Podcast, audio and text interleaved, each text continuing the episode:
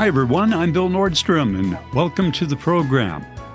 We have a special guest today, my good friend, Dr. Brock Hollett. Brock is a psychiatrist physician in Sarasota, Florida.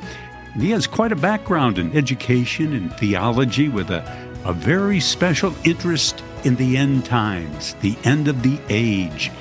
Brock's also an author, and he's with us today to talk about his new book, Jesus, the Jews, and the End of the Age. Brock, welcome to the program today. Thank you, Bill. Thanks for having me. You know, the last time we were together, we talked about your book, Debunking Preterism, a very important book, by the way. And uh, we should be reading it, especially in these critical days. But you know, today we want to offer some congratulations on your brand new book. It was just published Jesus, the Jews, and the End of the Age. That's quite a comprehensive title and it certainly covers a lot of biblical territory. So, if you would explain to us a bit how you were able to pull all these three important elements, these subjects together. Yes, so it, it came naturally just by virtue of studying the scriptures and what the scriptures say about the end of end of uh, the age, what they say about uh, the coming of Jesus Christ and the age to come, and when you do a study of all those end time prophecies, those themes just naturally surface. And so a book that's comprehensive and deals with these type of subjects is going to have uh, an element, a strong element of all three of those. If it's avoiding one of those, then it's a, it's more of one's preconceived ideas instead of letting the scripture speak for itself. Jesus, the Jews, and the end of the age it may seem like a, an oxymoron to some in the church, you know, uh, probably because one of the most neglected subjects in the church these days is the centrality of Israel and God's plan to save humanity. It's so little connected in the church and from the pulpits. And how do you tackle that in the book?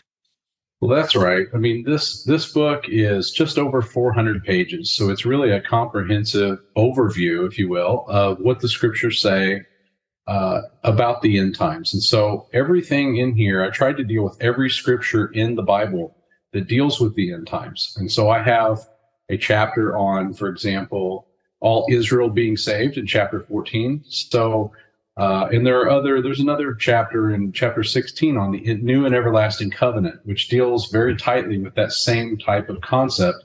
That is to say that God is not done with, with Israel, the Jewish people, and even the modern, the modern nation of Israel, that God is going to do something marvelous with them, a, a marvelous work and a wonder.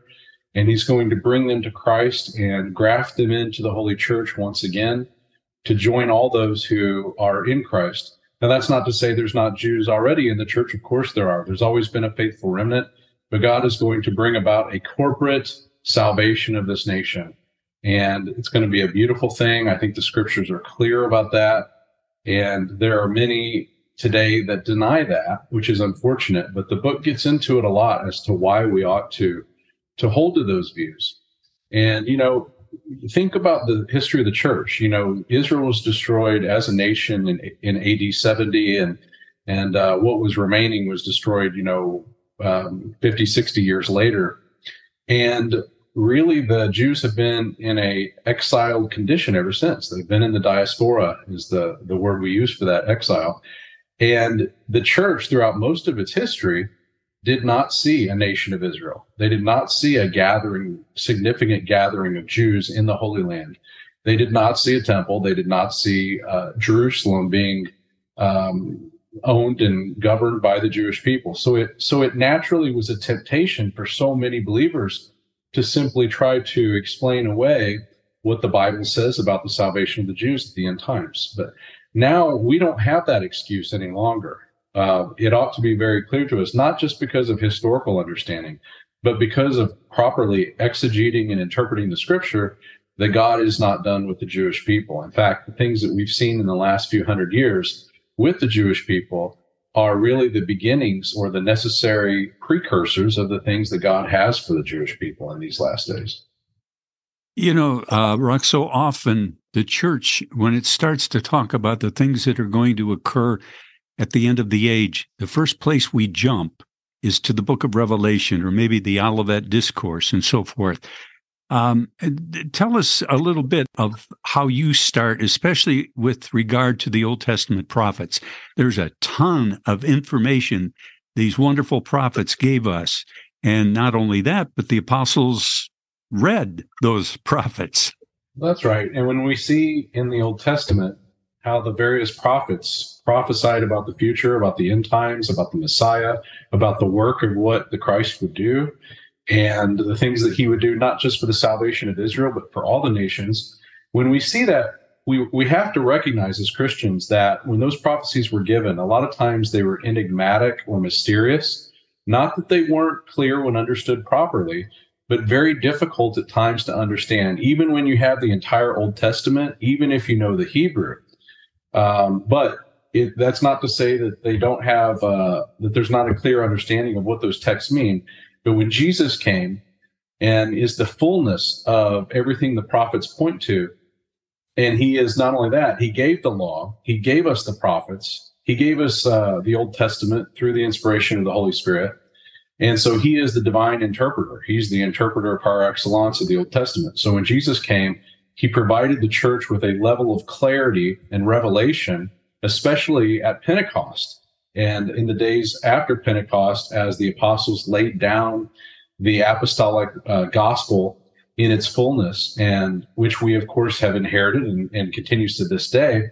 But that clarity of what the Old Testament meant is understood by the things that Jesus has revealed. So, what was concealed in the Old Testament and hidden in plain sight is revealed and clarified, not distorted, not replaced, nothing like that by Jesus and the apostles, but rather clarified and understood and elucidated. And so uh, when we see that, uh, we can really understand the Old Testament. So I go to Jesus first and I see what Jesus said. And of course, the Olivet Discourse is the heart of what Jesus said about the end times, but he said a whole lot of other things as well as as did his apostles that he anointed and ordained for that task to lay down the scriptures and to establish the church. They also elucidated and clarified the things of the old testament. And we go to the old testament. Jesus told us go back to daniel see what daniel said. So we go to daniel and we see what daniel said. And of course daniel borrows from isaiah and from ezekiel and jeremiah and the other prophets. And the minor prophets borrow from them. And so we see this entire network of scriptures that really lays out a beautiful tapestry of what's going to happen in the future, how that pertains to you and I and to the rest of those who profess the name of Jesus Christ and the Holy Church, and also to um, to those that don't yet know Christ, that He is calling unto Himself in these end times. And so, so I, I go to Jesus and I see what he and his apostles said. And of course, they said nothing except that which was in the law and the prophets, which is what the apostle Paul eloquently told us in the book of Acts. He said, listen, this is not something new. It's only new in the sense that it's being revealed in power, but it's that which was concealed and hidden in times past and has now been made clear through the mystery of the gospel. You know, the, the Jews have a much different view of the Messiah. And uh, all of this, of course, is in the in the context of the many views of the end of the age, and um, uh, there's supposed to be a harmony there. Um, how do you pull that together for the reader? Yeah, that's right. So, um, you know, when you look at, at at the rubric that Jesus gave us, the chronology that He gave us, the the basic summary is that there's this age, this present evil age where sin abounds because of the fall and because of the ubiquitous nature of sin and man's um, continual voluntary choosing to participate in that sin, and the age to come that is being brought about by the work of the Messiah, the Davidic Messiah, and at the time of the end. Now, there was an added twist that the New Testament reveals to us that once again is hidden in the Old, but now revealed in the New.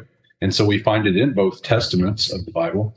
And that is that the end of the age, the things that happen at the time of the end, when Jesus returns in glory, have already penetrated in some very real sense into the present evil age. Not just in the sense that the gospel is accessible to us and we can come to know Christ. I mean, that's true and that's a big part of it. But it's also that the Messiah himself came before the time, that he isn't just coming at the time of the end, but that he came early to not early on God's timetable, but early according to the estimation of of uh, of the Pharisees and so forth.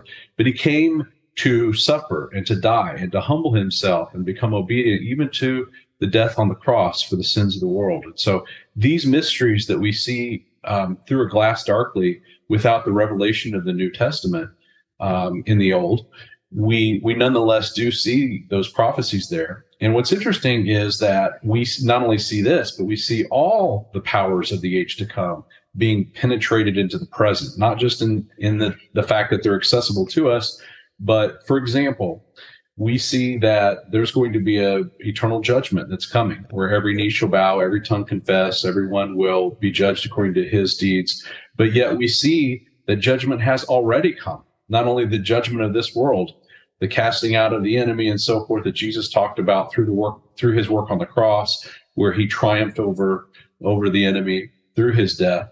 But we also see uh, that those who are in christ have passed from death to life so resurrection at the time of the end is in a very real sense already being appropriated to Christians through the gospel so that we are being raised and regenerated now before the end of the age. And so we see the judgment. We see that there's now no condemnation to those who are in Christ Jesus because um, Christ has received that judgment on the cross.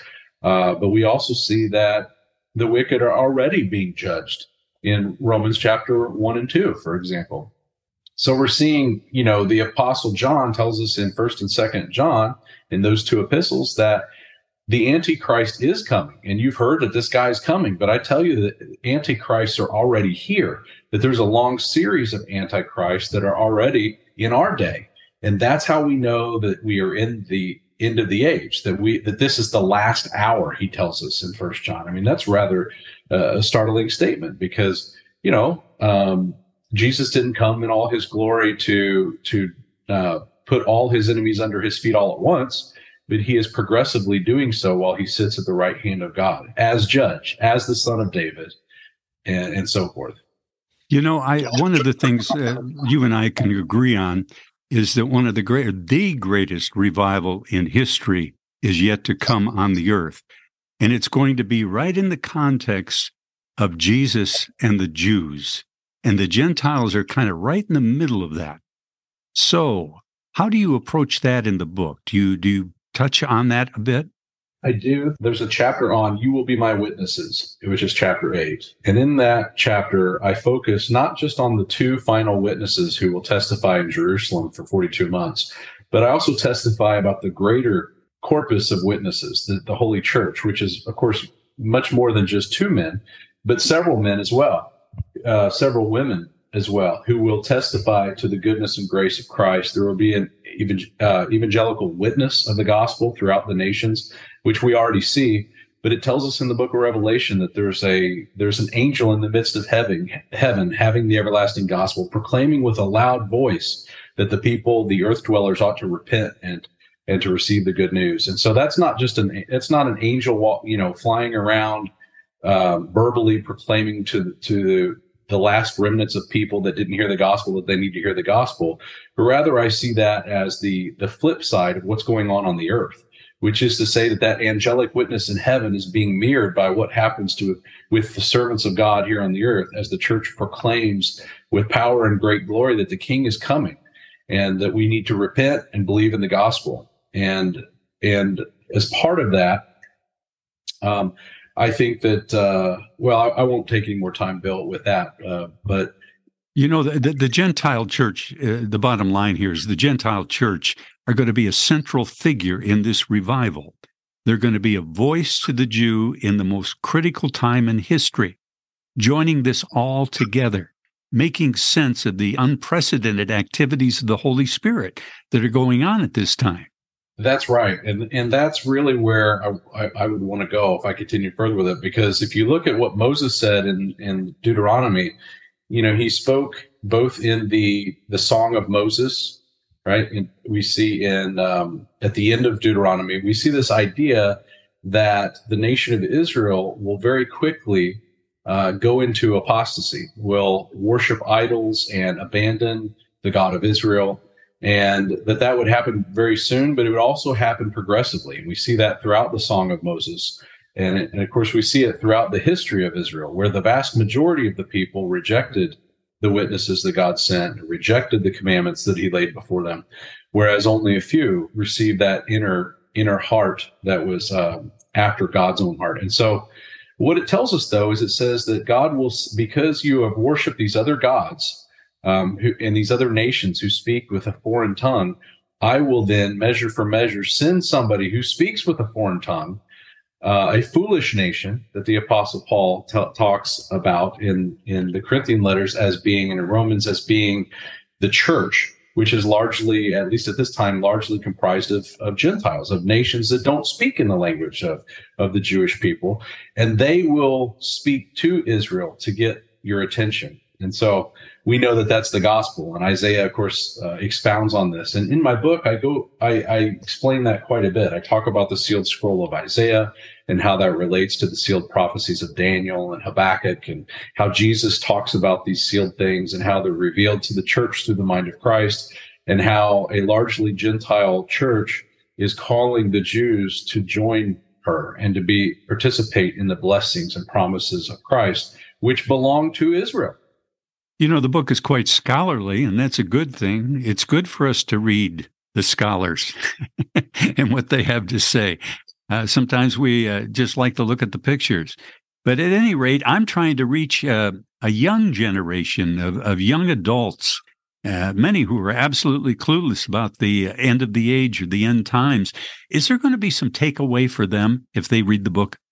Yeah, I think so. I mean, the book is is laid out chronologically and fairly topically as well to lead the reader into the events as they occur, as they will occur, leading up to the return of Christ, including his return, and then the things that will happen after in the kingdom.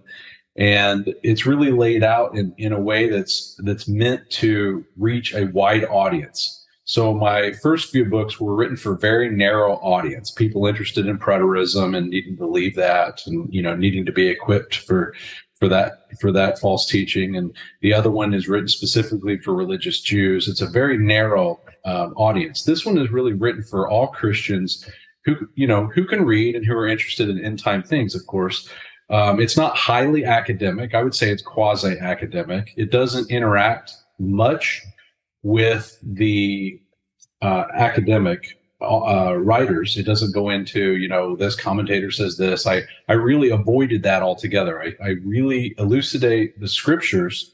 And when I do quote somebody, it's almost exclusively the early church fathers. And I, I even do that very sparsely. So it's mostly an exposition of scripture, right?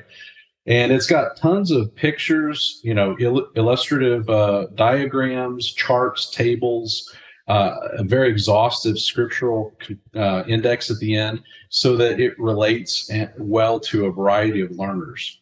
You know, the book has some very notable reviews. Uh, one in particular I was struck by was Dr. Walter Kaiser Jr., the Old Testament professor at Gordon Conwell Seminary. That was quite of a review he gave you. It really was. It was quite an honor to hear him say the things he did. Do you have any uh, last key takeaways that you'd like to to share before we leave? Yeah, I think I think uh, one thing that's important about about this particular book is that if finances are an issue, I would encourage you to get the, the electronic book, the ebook. It's on Kindle in a couple different formats. You can find it all over the internet. But if you are able to go ahead and get the hardcover, I would encourage you to do so.